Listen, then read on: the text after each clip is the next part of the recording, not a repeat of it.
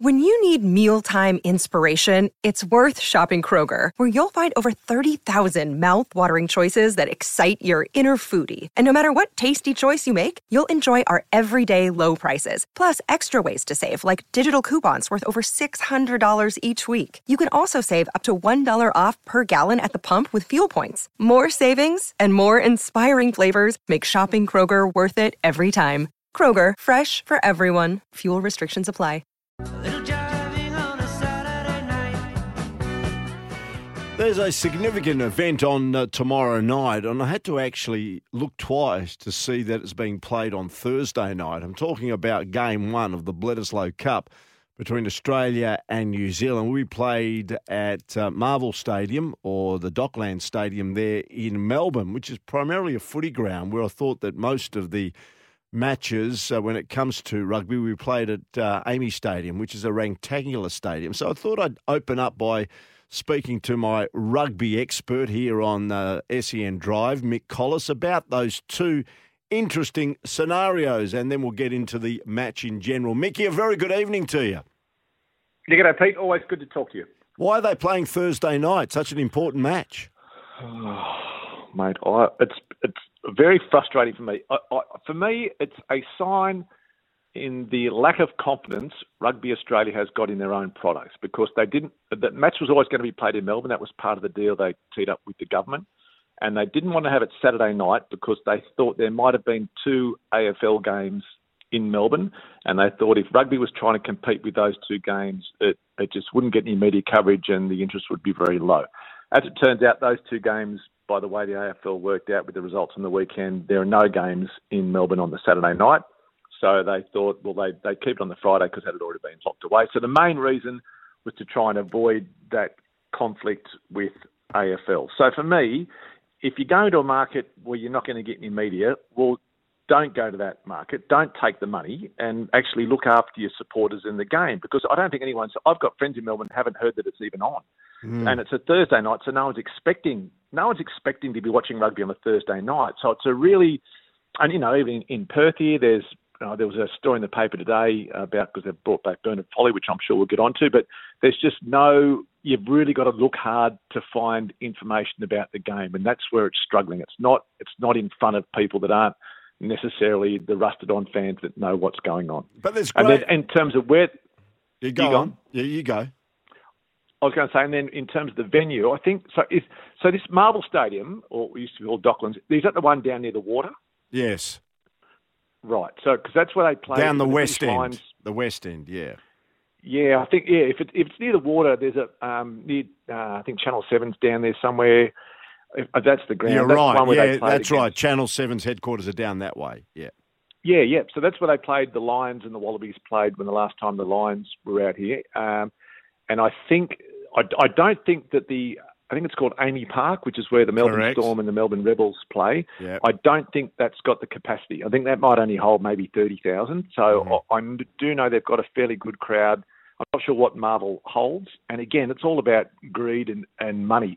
so they're, they're not going to go to a small, perfectly built rugby ground because they won't make enough money. So they'll rather go and give the fans not as good an experience, but make more money. Uh, and I know I'm being very cynical there, Pete, Yeah, but but- um, it's it's all about the dollars. Yeah, but saying that, uh, there's nothing bigger when it comes to Australian sporting heritage than the Bledisloe Cup against New Zealand. I had a look at it. They've played 152 test matches dating back many, many years. Okay, New Zealand have dominated over Australia. But saying that, uh, the Bledisloe Cup is the Bledisloe Cup, and I reckon they've watered it down by doing what they've done by playing it tomorrow night. Uh, they should be confident enough that it could stand on its own two legs. Oh, I couldn't agree more. I, I, I just think it was embarrassing when they folded, thinking, "Oh, we can't compete against," and then they didn't want to go Friday night because they the Melbourne Storm might have a game. So they put themselves basically as a third tier sport for that for that game, and, and, and that game, the Bledisloe Cup. I mean, yeah, there's the Rugby Championships which has been on, but no one really cares about it. It's kind of it's just an event they have every year.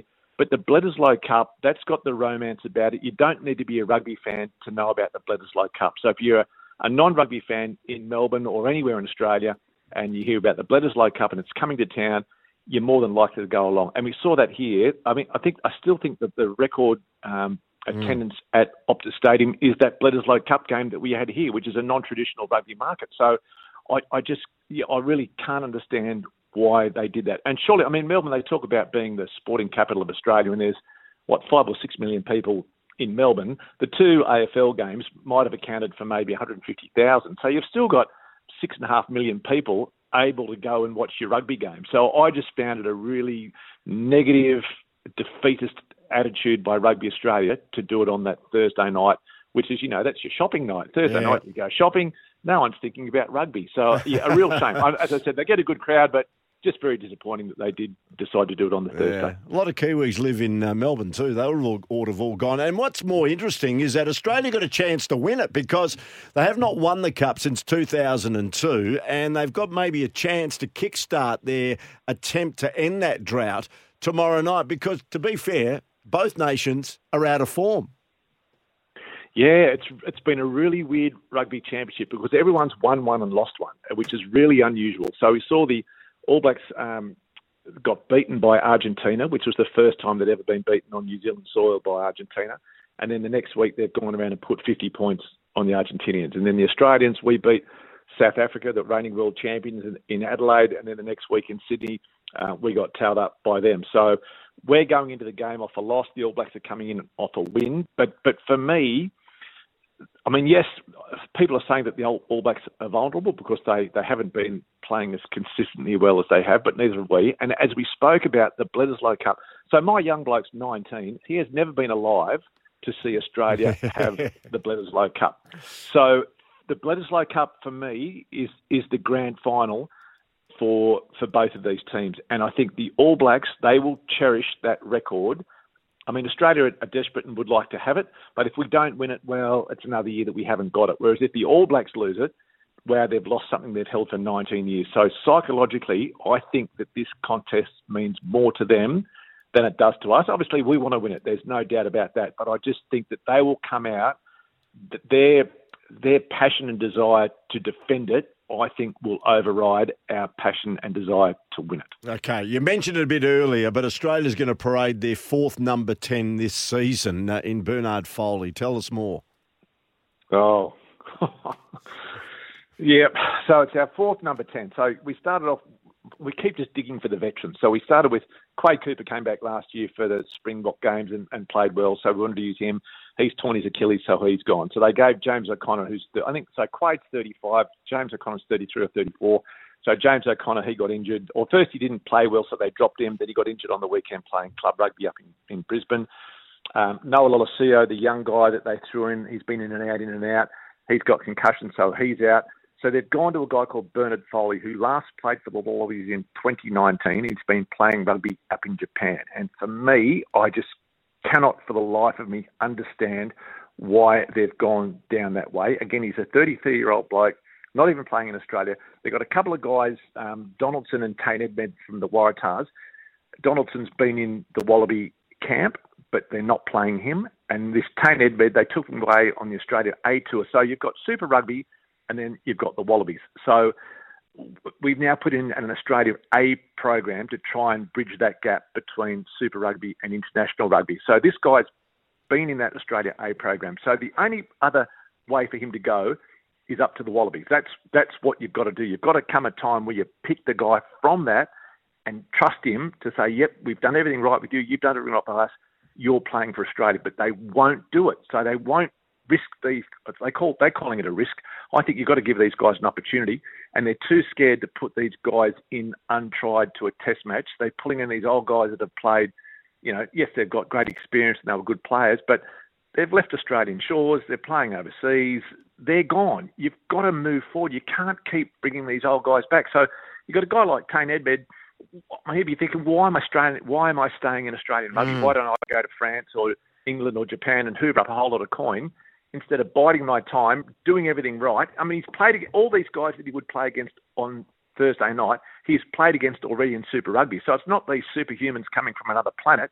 They're Kiwis that he's already played against. So Rugby Australia have got to back the talent that they've got, and these guys are good, so give them the chance. And as I said, we haven't won the thing for 19 years. If we lose it again, it's not really going to matter. So let's blood these guys. We've got a World Cup coming next year. I don't think Foley's going to be around for the World Cup. So all of a sudden, we'll start next year in a World Cup year, and we still don't know who our number 10 is going to be. We're relying on O'Connor and and Cooper and Foley, all these guys that are 33, 34, 35, whereas these young guys just aren't getting a chance. It drives me nuts. I love it. I love your passion, Mickey, and it's coming across uh, the radio airwaves as well. Really do sense your frustration. Saying that, the game's on tomorrow night at Marvel Stadium under the uh, roof, I gather, and how can the Wallabies beat the All Blacks? A couple of the broadcasters and a couple of uh, players are saying more brutality. Is that how you beat the All Blacks? No, I don't think so. The All Blacks have picked a really a, a big pack, and Australia has responded. So our, our back row, uh, we've got a guy called Rob Valetini at number eight, Pete Samu at number seven, and Rob Leota at number six. Now they're all they're all big Islander players, and interestingly, they're all all three of them were born in Melbourne. So it's a really great thing for those for their family and friends for these Melbourne-born guys to be actually the back row for the Wallabies in a test in Melbourne. So we've picked a team. We had a guy called Fraser McReight who was um, very good in the test match against uh, the Springboks in Adelaide, but he got a bit you know pushed around in Sydney. So Australia has, has put, beefed up their pack to try and counter that that big, abrasive, physical way that the All Blacks will play. For me, the way we've got to beat the All Blacks is just to, to outrun them.